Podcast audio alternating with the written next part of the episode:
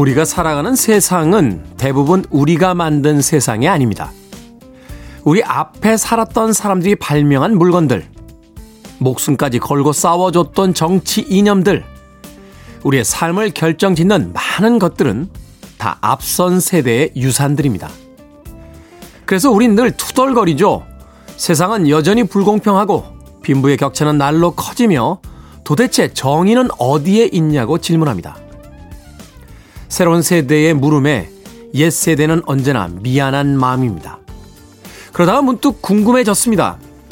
지금의 불만인 지금의 사람들은 다음 세대와 앞날에 얼마나 많은 고민과 계획을 가지고 있는지 말입니다.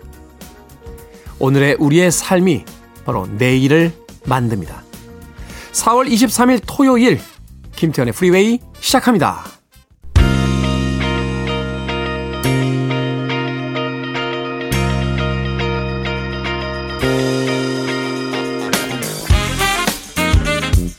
빌보드 키드의 아침 선택, 김태훈의 프리웨이. 저는 클때짜 쓰는 테디 김태훈입니다. 오늘 첫 번째 곡은 천구백팔십사년도 빌보드 핫백 차트 이번 주 팔 위에 올라있던 트레이시 울만의 They Don't Know 듣고 왔습니다. 자, 사월 이십삼일 토요일입니다. 일 부는 음악만 있는 토요일로 함께합니다. 그리고 이 부 북구북구에서 북칼럼니스트 박사 씨, 북튜버 이시한 씨와 함께 책 한 권을 읽어보는 시간 가져보도록 하겠습니다. 일곱 시부터 여덟 시까지 일부에선 여유있게 천구백칠십년대와 팔십년대, 구십년대로 이어지는 히트곡들 감상해 보시고요. 이 부에선 주말에 여유와 함께 책 한 권 읽어보시길 바라겠습니다. 자, 청취자분들의 참여 기다립니다. 문자번호 샵 일공육일, 짧은 문자는 오십 원, 긴 문자는 백 원, 콩으로는 무료입니다. 여러분은 지금 케이비에스 E라디오 김태현의 프리웨이 함께하고 계십니다.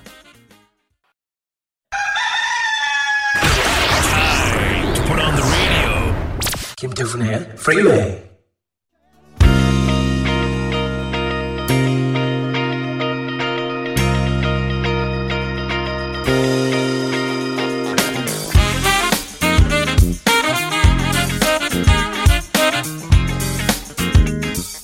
음악만 있는 토요일, 세 곡의 노래 이어서 듣고 왔습니다. 천구백구십사년도 빌보드 핫백 차트 이번 주 오 위에 올라있던 곡이었죠. All for One의 So Much in Love. 그리고 팔십구년도 역시 같은 차트 구 위에 올라있던 뱅글스의 이터널 프레임, 그리고 팔십일년도 역시 같은 차트 칠 위에 올라있던 스티브 위노드의 While You See a Chance까지 세 곡의 음악 이어서 들려드렸습니다. 이지영님, 몸이 물에 젖은 듯 무거운데 음악은 좋네요 하셨습니다. 음악이 이 마음에 있어서는 가장 좋은 치료제가 아닐까 하는 생각을 해보게 됩니다. 저도 처음 음악 듣기 시작했을 때 이렇게 떠올려보면 제가 본격적으로 이제 음악을 듣기 시작했던 게 중학교 때였던 것 같아요. 초등학교 시절이야 뭐 여기저기서 흘러나오는 유행가들 이렇게 흥얼흥얼 어, 꼬마가 따라 부르는 수준이었고, 이제 처음으로 소위 이제 오디오 플레이어, 어, 카세트 플레이어를 이제 갖게 되면서 중학교 일학년 때부터 라디오 방송 그리고 카세트로 음악을 들었던 그런 생각이 나는데, 그때 이후로요. 어, 인생에서 어떤 굴곡이 생길 때마다 정말로 방에서 열심히 음악 들었던 음, 그런 기억이 납니다. 저희들끼리는 그걸 골방에서의 삼 년이라고 불러요. 네, 어딘가에 처박혀서 오직 그것만 했던 그런 시기를 이야기하는데, 그 시기 중에 이제 대표적인 게 대학교 네, 사학년 시기가 아니었나 하는 생각이 들고, 또 고등학교 때도 그랬고요. 어, 이후에 사회에 나와서도 한동안은 음악하고 어, 뭐 음악에 관한 일을 하긴 했습니다만 그렇게 열심히 들었나 하는 생각이 들 정도의 음악 듣기는 아니었는데, 몇 년 전에 한번 뭐에 또 꽂혔는지 한 일 년 동안을 음악만 하루 종일 들으면서 다녔던 그런 기억도 납니다. 중요한 건 맨날 듣는 것만 들어요. 새로운 것도 좀 들어야 되는데 어찌됐건, 자, 이지영님, 몸이 물에 젖은 듯 무거울 때 음악 좋습니다. 좋은 음악들 많이 들어보시길 바라겠습니다. 자, 박흥식님, 안녕하세요. 그동안 듣기만 하다가 용기를 내서 문자 올립니다. 여기는 충북 증평입니다. 앞으로도 좋은 음악 부탁드려요 하셨는데, 저도 그동안 박흥식님, 왜 다른 분들의 사연을 읽기만 하다가 용기 내서 오늘 소개를 해드렸습니다. 박흥식님, 용기까지 내실 일인가요? 이게 그냥 보내주시면 됩니다. 그냥 보내주시고, 혹시 오늘 내 문자가 소개가 될까? 내일 될까? 너무 많이 기대하시면 간혹 실망하실 때가 있습니다. 왜냐하면 저희들이 보내주시는 문자를 다 소화를 하지 못하기 때문이거든요. 그냥 쿨하게 문자 한번 보내주시고 잊고 계시다 보면 그날 혹시 그 문자가 소개되지 않을까 하는 생각이 듭니다. 자, 뭐 문자들 당일에 가장 많이 소개가 되니까요. 어, 많이 많이 보내주시길 부탁드립니다.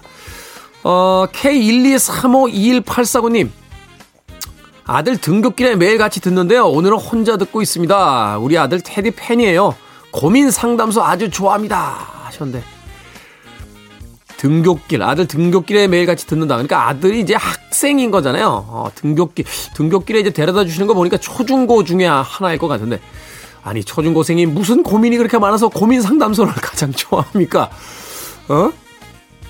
하긴 생각해보면 그때가 고민이 제일 많았던 것 같아요. 어른이 돼서의 고민은 이제 해결을 할 수 있는 고민들이잖아요. 말하자면 이제 본인의 어떤 노력을 통해서 그 고민들을 해결해 나가는데, 초중고등학교 때의 고민들은 대부분 해결이 잘 안 됩니다. 아, 그래서 마음속 한구석에 굉장히 무겁게 그 고민들이 자리 잡고 있었던, 그리고 또 어떻게 해결을 해야 될지 몰라서 굉장히 힘들었던 그런 기억이 나는군요.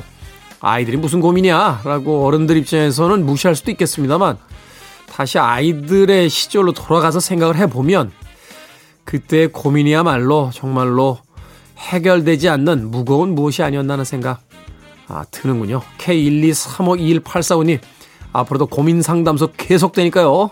그 아드님과 함께 등굣길에 재미있게 들어주시길 부탁드립니다. 자, 음악 듣습니다. 천구백칠십육년 빌보드 핫백 차트 칠위에 올라있던 곡이에요. 존 세바스티안의 웰컴 백. 그리고 천구백팔십년 역시 같은 차트 십이위에 올라있던 지미 루핀의 Hold on to my love까지 두 곡의 음악 이어집니다.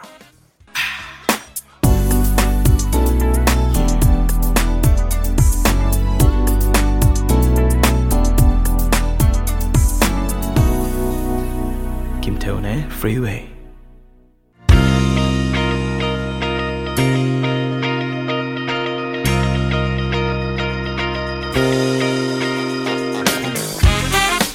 빌보드 키드의 아침 선택 케이비에스 E라디오 김태원의 프리웨이, 음악만 있는 토요일 함께하고 계십니다. 엠에프에스비 피처링 더 쓰리 Degrees의 티에스오피, 네, 천구백칠십사년도 빌보드 핫백 차트 일위에 올라있던 곡이었습니다. 이어진 곡은 칠십오년도 역시 같은 차트 이위에 올라있던 엘튼 존의 필라델피아 프리덤까지 두 곡의 음악, 필라델피아의 주제곡 같은 음악이죠. 티에스오피, 앞서 들으셨던 엠에프에스비의 티에스오피는 The Sound of Philadelphia라는 뜻을 가지고 있고요. 이어지는 엘튼 존의 필라델피아 프리덤까지. 필라델피아 하면은 톰 앵크스 주연의 이제 영화로 기억하시는 분들이 많습니다만, 그 전에 우리가 이 필라델피아를 굉장히 익숙한 도시로서 어, 만났던 영화가 하나 더 있죠. 바로 로키라는 영화입니다. 이 로키에서 실버스타 스텔론이 이제 막 아침에 조깅하면서 뛰는 도시, 그게 바로 필라델피아예요. 그 유명한 계단 있잖아요. 처음에 운동 시작했을 때는 그 걸어서 올라가죠. 너무 힘들어가지고. 근데 이제 그 챔피언인 아폴로와의 일전을 앞두고 훈련이 이제 마무리가 되는 단계에 가면 그 계단을 두 개, 세 개씩 껑충껑충 뛰어서 올라갑니다. 그리고선 두 팔을 번쩍 든 채 자신이 이긴다 하는 어떤 환호를 내지르는 그 장면. 바로 그 광장과 계단이 이 필라델피아에 있다라고 하더군요. 한 번도 못 가봤습니다. 예.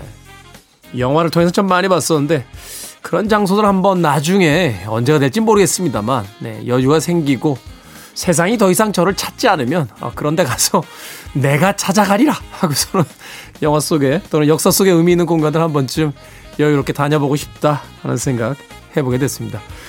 자, 엠에프에스비와 쓰리 디 그리스가 함께했던 티에스오피, 그리고 엘튼 존의 필라델피아 프리덤까지 필라델피아에 대한 이야기 예, 들려드렸습니다. 자, 육팔오오님, 세상에 아이의 남친이 바뀌었대요. 사랑은 변할 수도 있다네요. 일곱살입니다 라고 하셨어요. 많이 바뀌는 나이입니다. 일곱살이면 엄청 바뀝니다. 여덟살이 돼도 바뀌고 아홉살이 돼도 바뀌죠. 이제 중고등학교 정도 가야 이제 사랑의 의리가 이제 접목이 되면서 어, 조금 이제 시간이 예, 길어지는데, 뭐 안 길어지는 친구도 있 이, 이뜻디다. 네. 이뜻디다? 이런, 이런 멘트가 있나요? 이뜻디다? 네. 아, 어찌됐건. 일곱 살이면 사랑이 변할 수 있죠. 아주 훌륭한 걸 배웠네요. 사랑은 변하는 거야. 육팔오님 아이 잘 아주 멋지게 키우시길 바라겠습니다. 자, 천구백구십오년으로 갑니다. 빌보드 핫백 차트 삼위에 올라있던 곡이에요. Soul for Real의 Candy Rain. 그리고 구십칠년도 역시 같은 차트 십위에 올라있던 폴라콜의 Where Have All the Cowboys Gone. 두 곡 이어집니다. You're listening to one of the best radio stations around. You're listening to 김태훈의 Freeway. 빌보드 키드의 아침 선택 케이비에스 E라디오 김태현의 프리웨이 함께하고 계십니다. 일 부 끝곡은 천구백칠십삼년도 빌보드 핫백 차트 십육위에 올랐던 루리드의 Walk on the Wild Side 듣습니다. 저는 잠시 후 이부에서 뵙겠습니다.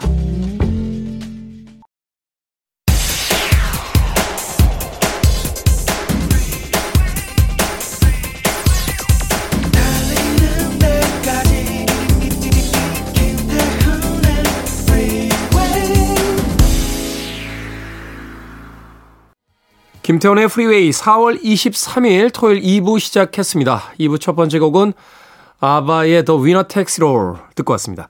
자, 잠시 후 예고해드린 대로 책 한 권을 읽어보는 시간 북구북구 코너 진행해보도록 하겠습니다. 북튜버 이시한 씨, 북칼럼니스트 박사 씨 벌써부터 와서 기다리고 계십니다. 잠시 후 만나봅니다. I want it, I need it, I'm desperate for it. Okay, let's do it. 김태훈의 프리웨이.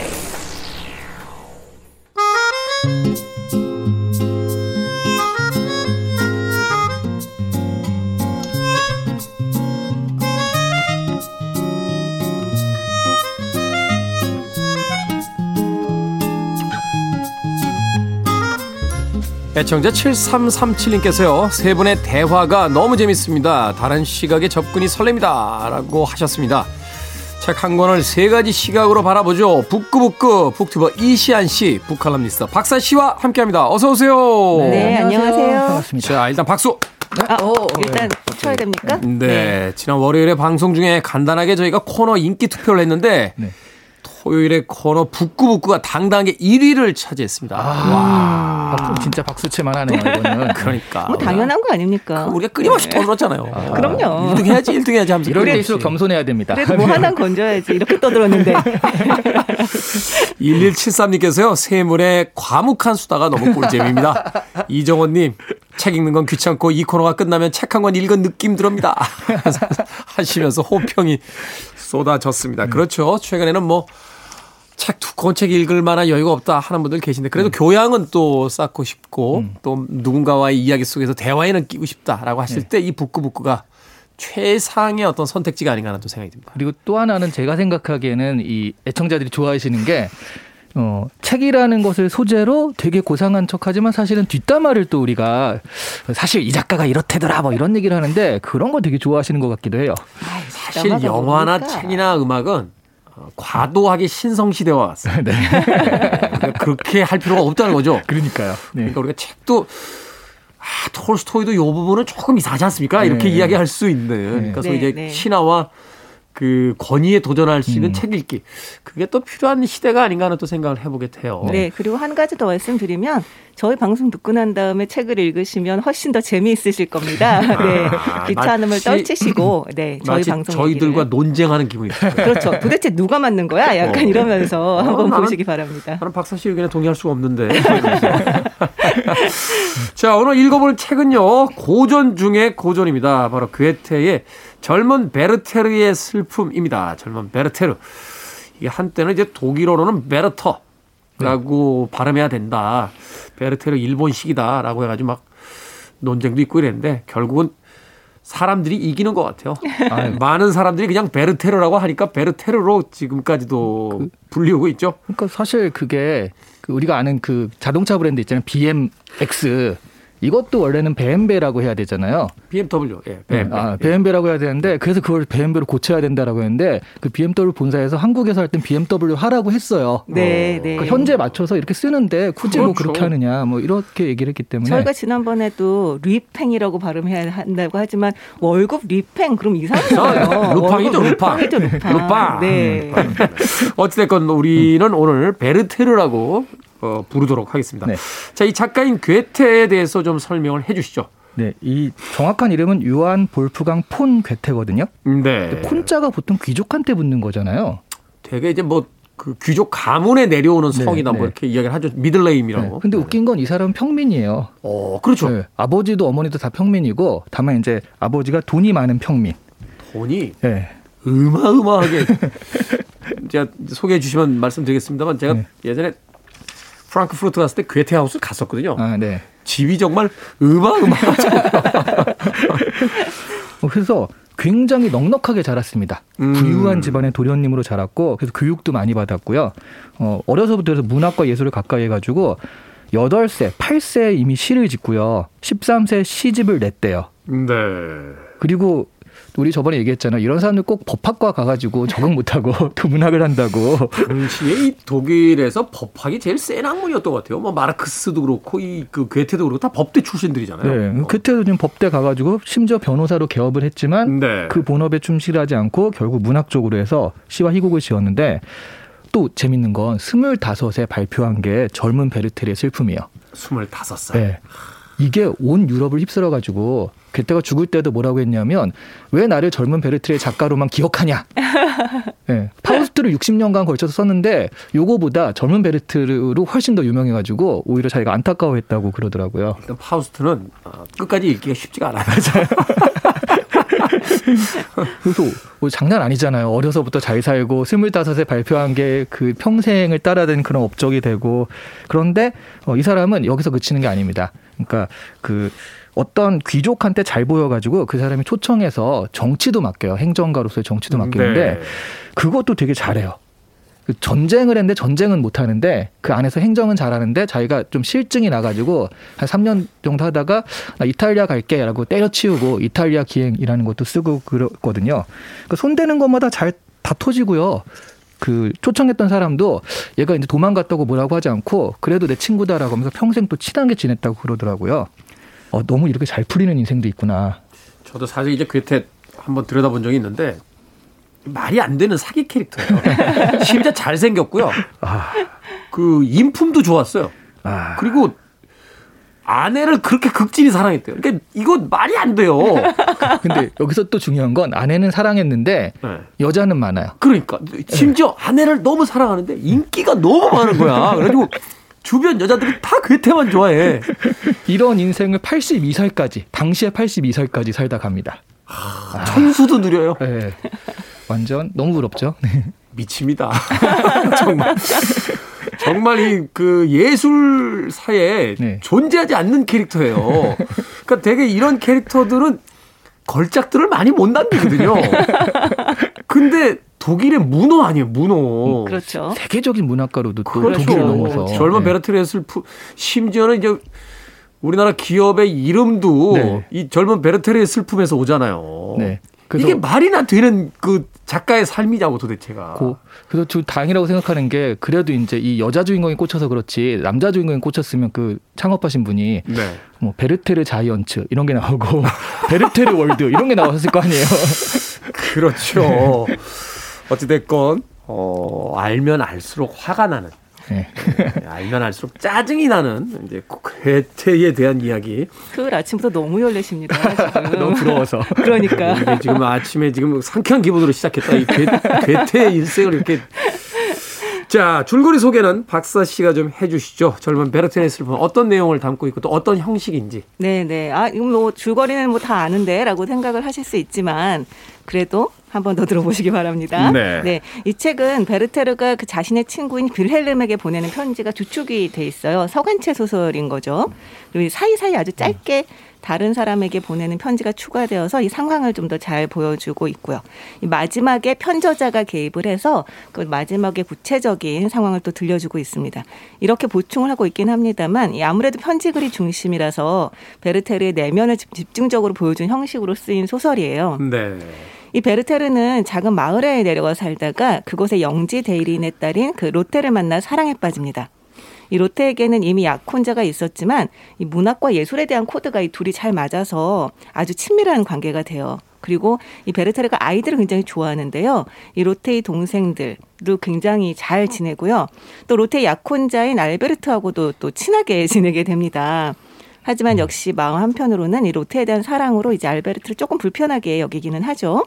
근데 이제 한동안 큰 도시로 가서 궁정에서 직장 생활을 하다가요. 베르테르는 결국 적응하지 못하고 돌아오게 됩니다. 음. 그런데 이전에는 이 자연에 대한 애정과 이 우정의 기쁨을 되게 소중하게 생각을 하는 좀 밝은 캐릭터였는데 점점 더 우울하고 격정적인 상태로 좀 치닫게 돼요.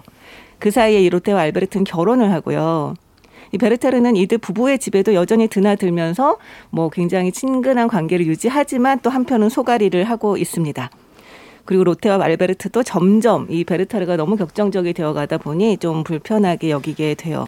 이 과정에서 베르테르는 끝내 죽음을 결심하고 이 신변을 정리한 뒤에 알베르트에게 아 내가 여행을 떠나려고 하는데 권총을 빌려달라라는 편지를 보냅니다. 로테는 좀 불안해하면서 심부름꾼에게 권총을 건네주는데요. 베르테르는 그 권총으로 결국 자살을 하게 되죠. 네. 사실은 이제 그 마지막에 파국을 제외한 나머지 부분들은 앞서 우리가 이제 괴테의 일생에 대해서 이시한 씨께서 네. 소개를 해주셨는데 그대로 겹치죠. 네, 네. 그대로 겹쳐요. 어, 네. 그래서 자전적 소설이라고 하죠. 자전적 네. 소설이라고 이제 이야기를 하는데 네. 이런 이야기 지금 와서 이렇게 생각해 보면 너무 밋밋하잖아요. 사실은 뭐 마지막에 파국이 있긴 있습니다만 네네. 현대의 어떤 그 막장 드라마라든지 여러 가지 자극적인 어떤 로맨스에 익숙한 사람들 입장에서 본다라면 그럼에도 불구하고 굉장히 오랜 시간 동안 고전으로서의 자리를 잃지 않고 또 많은 사람들에게 분명히 그 감동을 주는 데는 그만한 이유가 있을 것 같다라는 생각을 해보게 됩니다. 그게 이게 자전적이라는 것에 힌트가 있는 것 같아요. 그러니까 파우스트에 나오는 그레텐도 괴테의 첫사랑 모습이라고 그러고 여기 샤로테 같은 경우도 샤를 로테 또는 이제 애칭으로 로테잖아요. 이 사람도 괴테의 친구의 아내였대요. 네. 그러니까 이런 것들이 그런 감정들이 자기가 느꼈던 감정들을 그대로 쓰는데 그게 서간체로 쓰고 그러다 보니까 우리가 어렸을 때 사실은 이런 경험들, 뭐 짝사랑하고 그런 경험들에 자기 감정이랑 겹치는 것 같습니다. 아, 그러니까 이제 책을 읽어 나가면서. 네. 그 나이 또래 사람들은 바로 지금 이야기를 듣는 것 같고, 그렇죠. 그 시기를 지나온 네. 이제 우리 같은 사람들은 아유, 맞아 이런 네. 시기가 있었지. 나도, 나도 이, 이런 경험이 있었지. 나도 이렇게 찌질했었는데. 네. 그러면서 막 그, 그런 감정들을 보면서 와 이건 정말 그 내 얘기 같다. 내가 어렸을 때 이 사람이 나를 봤나 하는 마음이 들 정도로 겹치는 게 있다 보니까 사람들이 어. 하고 감동을 하는 그런 포인트가 되는 것 같아요. 제 생각에 어쨌든 아마 괴테는 이거 소설 쓰면서 자기 일기를 조금 참조했을 거라고 음. 생각을 합니다. 근데 아까 스물다섯에 이 소설을 썼다고 얘기를 하는데요. 보면서 느끼는 게 아 이게 스물다섯이라서 쓸 수 있는 소설이라는 생각도 좀 들었어요. 음. 그럴 수 있어요. 그럴 수 있어요. 정말 그 뜨거움, 막 이 사랑과 막 그 사랑이 전부인 것 같은 그 뜨거움과 정말 이 인생에 대한 어떤 인생에 대한 의문이라던가 혹은 본인이 가진 궤변이라던가 뭐 하여튼 이 모든 것들이 되게 버무러져 있어서요. 정말 이 나이 또래 사람들이 보기에는 진짜 굉장히 많이 공감을 하면서 볼 수 있는 게 아닌가라는 생각을 하게 됩니다. 그렇죠. 스물다섯 살이니까 그 집 앞에서 그렇게 기다렸죠. 지금은 어디? 에이 됐어. 어, 너무 멀어. 라고. 그렇습니다. 휴대폰도 없고 삐삐도 없던 그 시절에 전 진짜 딱 공감 가는 게 뭐였냐면 우리 어린 시절에 이제 같이 뭐 대학교에서 뭐 동아리에서 끝나고서 이제 같이 가가지고 막 스무 명 막 이렇게 한 자리에 모여가지고 술 마시고 그럴 때 있잖아요. 그때는 진짜 모이면 스무 명이었어요. 네. 그렇죠. 네. 근데 이제 내가 마음에 들어하는 여자 친구가 있으면 그 친구가 이제 누구를 쳐다보느냐, 그러니까 나한테 나랑 눈길이 마주치느냐, 막 이런 것들이 사실은 굉장히 술을 먹으면서도 계속 신경을 쓰게 되잖아요. 안 취하죠. 네. 안 취하다가 그 네. 친구를 계속 쳐다보고 관심을 두고 있기 때문에 안 취하다가 네. 그 친구가 옆에 있는 다른 남자 친구랑 마주 보면서 배시시 웃는 아, 순간부터 취하기 시작해요. 아, 막 돌아가고 또. 네, 근데 기억력이 진짜 좋아요. 한 사십 년 전 아닌가요? 그때까지는 안 됐어요. 네. 여기에도 완전 비슷한 장면이 나오거든요. 네, 네, 여랑 모였는데 눈길을 받으려고 애쓰다가 그래서 눈길을 한 번도 안 줘요. 이 롯데가. 그래서 되게 실망하고 가는데 롯데가 가다가 마차에서 다시 내다보거든요. 근데 이게 나를 보는 것이다 이러면서 나를 찾는 거야. 약간 네, 완전 네. 롯데가 밀당의 천재예요. 아. 그 장면이요. 네. 찰리 브라운에도 나와요. 아 그래요? 네. 찰리 브라운이 그 빨강머리 여잔가요? 여자친구를 네. 그렇게 좋아하는데 자기한테 눈길도 안 주다가 네. 굉장히 낙담하고 학교에서 이제 하교하고 돌아가는데 네. 이렇게 지나가면서 빨간 머리가 한 번 살짝 웃어줘요. 찰리브라운이 그때부터 인생이 행복해지는 거예요. 찰리브라운 되게 아쉽잖아요. 다들 미워하고 이렇게 스누피도 가출하고 머리도 자꾸 빠져가지고 이때 어린 나이에 굉장히 힘들어하는데 네. 그 하여튼 빨간 머리 소녀가 한번 웃어주는 바람에 인생의 천국을 경험한 사랑 뭘까요, 진짜. 어. 그러니까 이런 얘는 이, 이 소설은 서사나 이런 거 줄거리보다 이런 감정선을 따라가서 보시면 진짜 재밌게 읽을 수 있을 것 같아요. 네. 이게 네. 막장 드라마에 익숙해서 별로 재미없을 거라고 생각했는데 네. 막상 아까 이시한 씨 이야기처럼 개인적 경험에 이제 비추어 가면서 이 장면 장면들을 읽어 나가면 네. 세상에 이보다 재미있는 소설이 없네요. 네. 네. 남이섬 갑자기 떠오르네요. 자, 음악 한 곡 듣고 와서 계속해서 젊은 베르테르의 슬픔 이야기 나눠보도록 하겠습니다. 스테반 비숍의 음악 중에서 바로 첫눈에 알아볼 수 있는 그 사람, 당신, It Might Be You 듣습니다. 빌보드 키드의 아침 선택, 케이비에스 E라디오, 김태훈의 프리웨이, 북구북구 이시한 씨, 박사 씨와 함께 오늘 괴테의 젊은 베르테르의 슬픔 읽어보고 있습니다. 자, 이 소설 굉장히 형식이 특이합니다. 친구 빌헬름에게 이제 편지를 쓴 형식으로 그 전반부가 이제 구성이, 구성이 돼 있고, 네. 이제 후반부로 가면 물론 이제 제삼자의 그 시선에서 이제 그 상황을 이제 다시 한번 어, 이야기하는 뭐 이런 글들이 나오긴 하는데, 이 서간체 편지 형식으로 쓰여졌다는 거 이게 일반적이었나요? 당시만 해도 아니면 왜 이런 형식을 선택하게 됐던 걸까요? 당시에 이런 게 많기도 했고요. 일단 소설 형식이 확립이 안 된 상태였던 것 같아요. 음. 그래서 이게 천칠백칠십사년에 나온 건데 천칠백십구년에 로빈슨 크루소가 나왔거든요. 네. 근데 로빈슨 크루소 처음 나올 때 사람들이 소설이라는 것들에 대한 이해가 없으니까 진짜 일어난 일이다. 누군가 난파돼가지고 이 수기를 쓴 것이다라고 이해하는 사람이 굉장히 많았다고 하고요. 네, 그때 그렇죠. 네. 어. 그러다 보니까 이제 뭐 그런 그 감정이 되게 중요한 건데 이거는 감정을 나타내는 방법이 그 그때 전지적 작가 시점 뭐 이런 것들이 확립이 된 게 아니라서 자신의 삶 그 생각이나 이런 것들을 그대로 드러낸 서관체가 제일 좀 자신의 감정을 그대로 나타내는 방법이 아니었나. 사실 그렇죠. 당시 어떤 소설들을 읽어보면 이제 인칭 변화들이 생길 때가 있잖아요. 이게 네. 사실은 이제 현대 소설에서는 하나의 인칭을 이제 선택을 해서 그 인칭의 시점에서 이제 써나가게 되는 일 인칭이든 뭐 삼 인칭이든 뭐 전지적 작가 시점이든. 근데 당시의 소설들 보면 이게 인칭들이 막 혼합이 돼가지고 네, 앞서 맞다, 이야기하신 맞다. 것처럼 소설 형식이 완전히 확립되기 이전의 어떤 소설들이 네. 아닌가. 그런 생각도 해보게 되네요. 그리고 서간체는 진짜 같잖아요.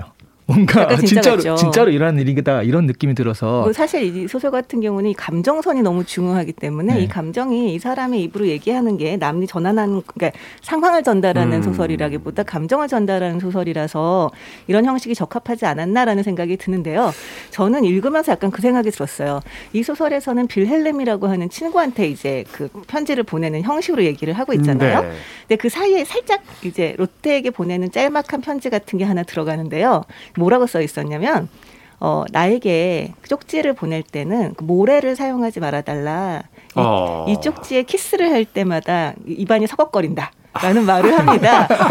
너무 간질간질하지 않나요? 그래서 네. 이게 같은 서관체라고 하더라도 상대를 로테로 하지 않고 상대를 제삼자인 빌헬름으로 한 이유가 이런 게 아니었을까. 로테라고 음. 했으면 정말 너무 간질간질한 말만 자기 들어가지 않았을까라는 생각이 들었습니다. 그 형식 자체도 이 소설의 내용과도 잘 맞는 것 같아요. 결국은 네. 이제 짝사랑에 대한 이야기잖아요. 음. 그렇게 본다라면 당사자에 대한 어떤 편지라기보다는 그 마음을 이제 고백하지 못하는 제삼자에게 그 자신의 이야기를 하는 이런 형식도 생각해보니까 뭐 시라노 같은 작품도 사실은 좋아하는 여성을 놔둔 채 그 그림자 속에 이제 숨어있는 그런 어떤 남자에 대한 이야기가 있었고 그 그림자를 판 사나이라고 하는 또 다른 소설도 결국 서간체 같은 형식으로 네. 이제 진행이 됐던 걸 이렇게 보면 네. 당시에 이런 소설의 형식들이 좀 여러 가지 형식들이 있었구나 하는 생각을 또 해보게 되네요. 아니 그런데 그리고, 그렇지만 네. 사실은 이 당시에 괴테의 이 작품 같은 경우는 독일 문학에 있어서는 좀 파격적인 형태였다고 음. 얘기를 해요. 아. 그러니까 그 전에는 좀 궁중 문학 같은 좀 판에 박히고 좀 도덕적인 교훈들을 좀 내세우고 그리고 개성 작가의 개성은 전혀 찾아볼 수 없는 그런 작품들이 오히려 더 많았고요. 그랬기 때문에 이 괴테의 작품이 굉장히 사람들한테 영향을 미쳤던 게 아닌가 싶어요. 근데 이제 좀 현실적으로 생각해보면 이게 괴테 자기 본인의 이야기가 많잖아요. 네. 전 아까 그 말씀하실 때 그래서 친구한테 얘기하는 형식이라고 했는데 사실 우리 어렸을 때 보면 짝사랑하는 여자 얘기를 항상 친구한테 하잖아요. 납득이한테. 술 납, 마시면서. 예. 납득이한테 하잖아요. 납득이. 납득이가 막 코치해주고. 납득이가 마지막에 그러죠. 너 어떡하니? 하면서 이제 납득이가. 예. 어. 그 눈물 뚝뚝 흐리는 그 감성이 그대로 이 편지에서 친구한테 보낸 편지에서 드러난 게 아닌가 하는 생각도 들거든요. 아, 그러네요. 이 아까 제가 일기장에서 많이 발췌했을 거라고 생각했는데 편지로 썼을지도 몰라요. 네, 그러네요. 네. 저는 사실 그래서 이 소설이 저한테 안 와닿았구나 하는 생각을 다시 한번 해보게 돼요. 저는 베르테르가 아니라 납득이었거든요. 학교 다닐 때 캐릭터가 애들 다 나한테 와서 무슨 네. 상담하고 네. 그러니까. 그랬죠. 저는 빌레름이었던 거예요. 근데 원래 연애를 못하는 사람이 연애 상담을 잘해준다던데? 맞아요. 이론에 빠삭해서. 그럼요. 왜 이론에 빠삭해지냐면요. 실패를 많이 하기 때문에. 아. 그러니까 성공한 사람들은 그 고민을 별로 안 해요. 네. 근데 이 실패를 한 사람들은 도대체 뭐가 잘못된 건지를 정말 열심히 고민합니다. 제가 방송 데뷔가 사실은 어, 연애 상담으로 시작했어요. 아, 저도 연애 상담 코너에 출연한 적이 있어요. 네. 근데 저도 연애 상담을 되게 잘하는 편이었는데, 그 연애를 뭐 알아서가 아니고요. 저는 무슨 말을 하든지 좀 자신있게 말하는 편이었거든요.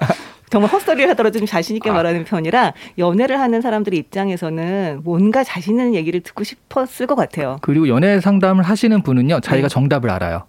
내가 어떻게 해야 된다 아는데 그걸 확인받고 싶어서 하는데 네. 그거를 상대방이 이렇게 해라고 내 마음에 꼭 들게 얘기해주면 너무 감사합니다. 이렇게 되는 게 있죠. 맞아요. 그렇죠? 사실 네. 점 보러 가서도 자기가 원하는 대답이 나올 때까지 이 집 저 집 다니는 분들 많으시잖아요. 네. 옛날에 네. 그런 코미디 있었잖아요. 삼 년 고개라고. 한 번 쓰러지면 삼 년밖에 못 산다. 음. 그래서 막 시름시름 앓다 사람들이 죽으니까 그러면 한 번 더 쓰러지면 또 삼 년 살지 않겠습니까? 그래서 마을 사람들이 거기서 한 백 번쯤 굴렀다는 얘기인데 뭐 나중에 어떤 사주라든지 전보는 이야기도 그런 비슷한 심리적인 효과가 네. 있겠죠. 어찌 됐건 이 젊은 베르테르의 슬픔을 읽어나가다 보면 남녀의 어떤 사랑에 관한 감정들은 시대가 지나도 결국 그 본질에 있어서는 변하는 것이 없다 하는 음. 것을 다시 한번 생각해 보게 됩니다. 음악 한 곡 듣고 와서 어 이제 젊은 베르테르의 슬픔 마지막 이야기를 나눠보도록 하겠습니다. 클레어 레인의 음악 준비했습니다. He was beautiful. Free your mind. I want to break free. Are you free? I'm free. I'm on the freeway. You're on the freeway. Freeway. 영화 디어 헌터에 수록됐던 곡이었죠. 카바티나의 가사를 붙인 클레어 레인의 He Was Beautiful 듣고 왔습니다. 자, 빌보드 키드의 아침 선택 케이비에스 E라디오 김태현의 프리웨이 북구북구 이시한 씨, 박사 씨와 함께 괴테의 소설 젊은 베르테르의 슬픔 이야기 나눠보고 있습니다. 자, 이 젊은 베르테르의 슬픔을 읽어가다 보면 이해되지 않는 하지만 또 이해가 될 듯한 그런 장면 장면들이 이제 등장을 하게 됩니다. 바로 이 로테의 심리에 대한 부분이거든요. 왜 이러는 겁니까? 저는 너무 어? 이해가 되던데요. 이게 이해가 된다고요? 아니, 왜, 왜, 왜, 왜 이러는 거예요? 왜 네. 도대체 베르테르한테 그렇게 철벽을 치고 거리를 두다가 네. 다른 남자하고 결혼한 뒤에도 안 버려. 네. 베르테르를. 어? 아니, 너무 이해가 됐어 나는. 이게 이해가 된다고요? 그럼요. 그럼요. 완전 오장관리잖아요. 이거는. 아니 네. 여기 그 로테가 이렇게 얘기를 하는 장면이 나와요. 그래서 인형까지 음. 뽑아왔습니다. 이 심정을 보고 이해가 돼서. 아, 그래요? 한번 이해가 네. 되는지 드러나 봅시다. 로테, 로테는 알베르트를 굉장히 사랑하고 알베르트하고 자기가 평생을 지내는 것에 대해서 전혀 그 흔들리지 않는 신념을 가지고 있는데 네. 근데 문학이나 예술에 대해서는 그 저기 베르테르하고 훨씬 마음이 맞아요. 그러니까 베르테르도 그 얘기를 하거든요. 같이 시를 읽거나 음악을 듣거나 했을 때 둘의 심장이 같이 뛰었다. 뭐 이런 얘기들이 나오는데 이것에 대해서는 둘 다 거기는 일치, 의견 일치를 해요. 그래서 네. 이렇게 얘기를 합니다. 다른 한편으로 베르테르도 그녀에겐 아주 소중한 존재였습니다. 처음 만난 순간부터 정서상으로 많은 일치점을 갖고 있다는 것이 너무나 잘 드러났고 그와의 교, 오랜 교제와 함께 겪은 많은 상황들이 그녀의 가슴에 지울 수 없는 인상을 남겼습니다. 그녀가 재미있다고 느끼거나 생각했던 일들은 어느 것이나 그, 늘 그와 함께했던 것들이라서 만일 그가 떠나간다면 그로 인해 그녀의 온 마음에 다시는 채울 수 없는 구멍이 생길 것만 같았습니다. 오, 이 순간에 그를 오빠로 둔갑시킬 수만 있다면 그녀는 얼마나 행복할 텐가. 그를 그녀의 여자친구들 중 하나와 결혼시킬 수만 있다면 그와 알베르토와의 관계도 원래대로 다시 회복될 수 있을 텐데 라고 얘기를 합니다. 아니 정말 저는 아니 여러분 이거 되게 되게 좋은 친구가 있는데 되게 좋은 친구가 있는데 그 친구가 나한테 어느 날 고백을 했을 때 그때 여자들이 되게 늘 하는 말이 있잖아요. 그냥 우리 좋은 친구로 지내자. 이 얘기 하잖아요. 근데 이 심정에 그 깔려있는 생각이 이 생각이에요. 응. 너하고 정말 너무 재밌고 진행이 너무 재밌고 너랑 얘기하는 게 너무 즐거운데 근데 난 널 남자로 보진 않아. 그렇지만 그렇지만 이렇게 해서 열을 끊어버리는 건 너무 아쉬워. 우리 여, 여태까지처럼 좋은 친구를 지낼 수 없을까? 이 생각인 거죠. 그게 희망 고물이잖아요. 그게 어장관리고. 예. 잠깐만요. 잠깐만. 예. 이시한 씨. 여기서 네. 우리가 네. 남녀의 성별을 한번 바꿔보자고. 어, 어, 바꿔요? 네. 남녀의 성별. 그렇죠. 그러면 베르테르는 여자야. 아... 롯데가 남자야. 그러면 이제 알베르도 남자. 여자야. 음. 그러면 그냥 쓰레기예요. 맞아요. 그냥 쓰레 네. 그냥 쓰레기가 된단 말이에요. 우리는 네. 완전 나쁜 남자의 전형이고 그렇게 되면 아... 사실 얼굴이 잘생기면 나쁜 남자고 얼굴이 못생기면 그냥 못돼 처먹은 놈이 되는 거죠. 네. 그러니까 아, 완전 너무, 그... 너무 극단적으로 생각하지 마세요. 인생이란 뭐 그렇지만은 않습니다. 그러니까, 아니 근데 진짜 않습니다. 내가 네. 가지긴 아깝고, 아 내가 가질 수는 없고 남주긴 아깝고 이 음. 이야기를 현대적인 영화로 제작한 게 있어요. 어떤 거요? 그게 뭐냐면 바로 그 뱀파이어가 나왔던 트와일라이트. 아 트와일라이트. 네. 거의 이제 늑대. 네. 여자 주인공이 벨라인가요? 네. 그 여자 주인공을 이제 좋아하는 두 명의 남자가 있죠. 네. 하나는 뱀파이어고 하나는 늑대 네. 소년이란 말이에요. 남자의 어떤 힘을 상징하는 늑대 소년. 하지만 영원한 젊음을 보장하는 뱀파이어. 목을 한번 콱 물리면 지금부터 안 듣고 그냥 살거든. 그러니까 어느 쪽을 선택할 거냐 왔다 갔다 하잖아요. 그러다 네. 결국은 뱀파이어랑 결혼을 하죠. 그래서 목을 한번 꽉 물린 다음에 이제는 절대로 안 늙을 거야 하면서 살게 되는데 그때도 위통을 벗은 늑대 소녀는 언제나 그녀의 주변을 왔다 갔다 한다. 아, 이게 고전인 거야. 아, 이게. 근데 또 한편으로는 저는 요즘 제가 로맨틱 판타지 이제 웹툰을 보면서 네. 이 백작과 후작과 황태자와 공주, 궁정에 나오는 이야기에 좀 약간 친숙해져서 그런 생각이 음, 드는지 네. 모르겠는데 이 베르테르 같은 경우는 로테의 동생들하고도 굉장히 친하거든요. 네. 그러니까 로테가 어머니가 돌아가시면서 자기의 그 동생들, 많은 동생들을 자기 아이처럼 돌보겠다고 그 어머니하고 약속을 하고요. 정말로 천사처럼 자기 동생들을 돌봐요. 그런데 베르테르가 물론 로테가 좋아서도 있고 아이를 좋아해서도 있고 해서 이 집안의 아이들과 정말 친근하게 지내고요. 이 집안의 아이들이 마치 로테를 따르듯이 이 베르테르를 따르는 장면이 나옵니다. 집사로 쓴 거야. 집사. 완전 이용해 먹은 거죠. 그러니까. 이거는. 아니, 여러분 이건 인간관계예요. 네. 아, 집사가 된 거예요. 집사가. 아니 로테 입장에서도 아니, 자기 동생들이 이렇게 좋아하는 사람을 쫓아낼 수 있겠어요? 좋아하는 걸 뻔히 아는데 내 동생 좀 봐줘. 그러면 얘가 어쩌겠어요. 봐줄 수밖에 없죠. 그러니까. 네. 여러분. 오히려 이럴수록 어, 딱 철벽을 쳐야지 이 사람이 자기 인생을 살지. 이건 어떤 인생을 사신 거예요? 저 약간 눈물 날 것 같아요. 아, 이런 어장관리는 안 좋습니다. 여러분 상처를 많이 받으신 것 같아요. 우리가 이렇게 화를 내는 이유가 뭐냐면 어, 갑자기... 베르테르가 안 돼서 그래요. 안 돼서. 우리 우리 모습이 거기 있다고. 젊은 시안과 젊은 어. 태훈이의 모습이 거기 있다고. 이런 거 촉촉해지시는 것 같아요. 그러니까요. 아니 그러니까 이 작품이 그렇게까지 인기를 얻었던 게 아닐까라는 음. 생각도 듭니다. 사실 여기 이 소설 보면서 뭐 로테가 정말 나쁘다, 혹은 베르테르가 정말 너무 답답하다, 여러 가지 의견들이 있을 수는 있겠는데 자신의 어떤 사랑의 성공과 실패의 경험들을 여기에 대입해서 보다 보니 음. 이 때려야 뗄 수 없는 독자와 이, 이 소설 간의 관계가 그렇게 대해서 결론적으로 여태까지 고전으로 내려온 게 아닌가 하는 그, 이해가 지금 되려고 하네요. 자, 당시에 이 유럽 젊은이들 사이에서 이 책의 인기가 얼마나 대단했는지, 사실은 이 극단적인 선택을 했던 베르테르의 그 마지막 장면을 그 모방하는 그런 사회적인 어떤 부작용도 있을 정도였다라고 하는데, 왜 이토록 많은 젊은이들이 이 책에 열광했는지, 그리고 지금도 어, 어느 한때의 젊은 날을 떠올리게 될 때 제일 먼저 생각나는 소설로서 이 젊은 베르테르의 슬픔을 그 떠올리게 되는지 간략한 한 줄 추천사와 함께 좀 정리를 좀 해주시죠. 네, 한 줄로 하자면 이 젊은 날에 찌질했던 기억을 추억으로 포장해주는 소설이다. 끝까지 끝까지 이 작품이 공격적이에요. 아, 예, 너무 그러네요. 너무 어장관리를 뭐 응답하라 베르테르 네. 약간 이런 느낌인가요? 아, 젊을 때 상처가 많아. 이시한 씨가 이시한 씨가 그렇게 그렇게 많은 책을 막 단기간에 써내는 건. 상처가 많아서.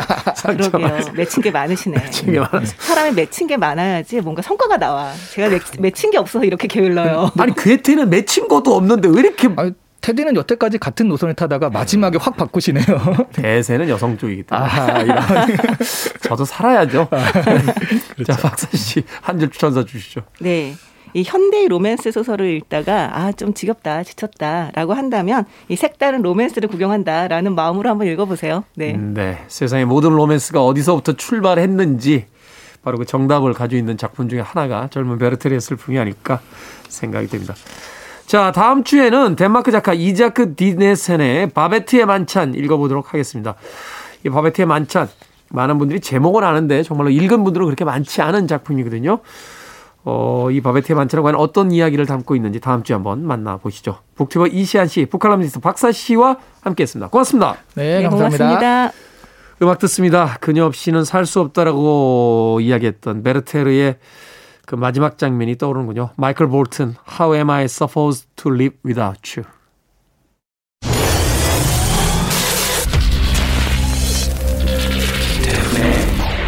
Freeway. 케이비에스 E라디오 김태훈의 프리웨이 오늘 방송 여기까지입니다. 오늘 끝곡은 인디센터 옵세션의 Fixing a Broken Heart 준비했습니다. 평화로운 주말 보내십시오. 저는 내일 아침 일곱 시에 돌아오겠습니다. 고맙습니다.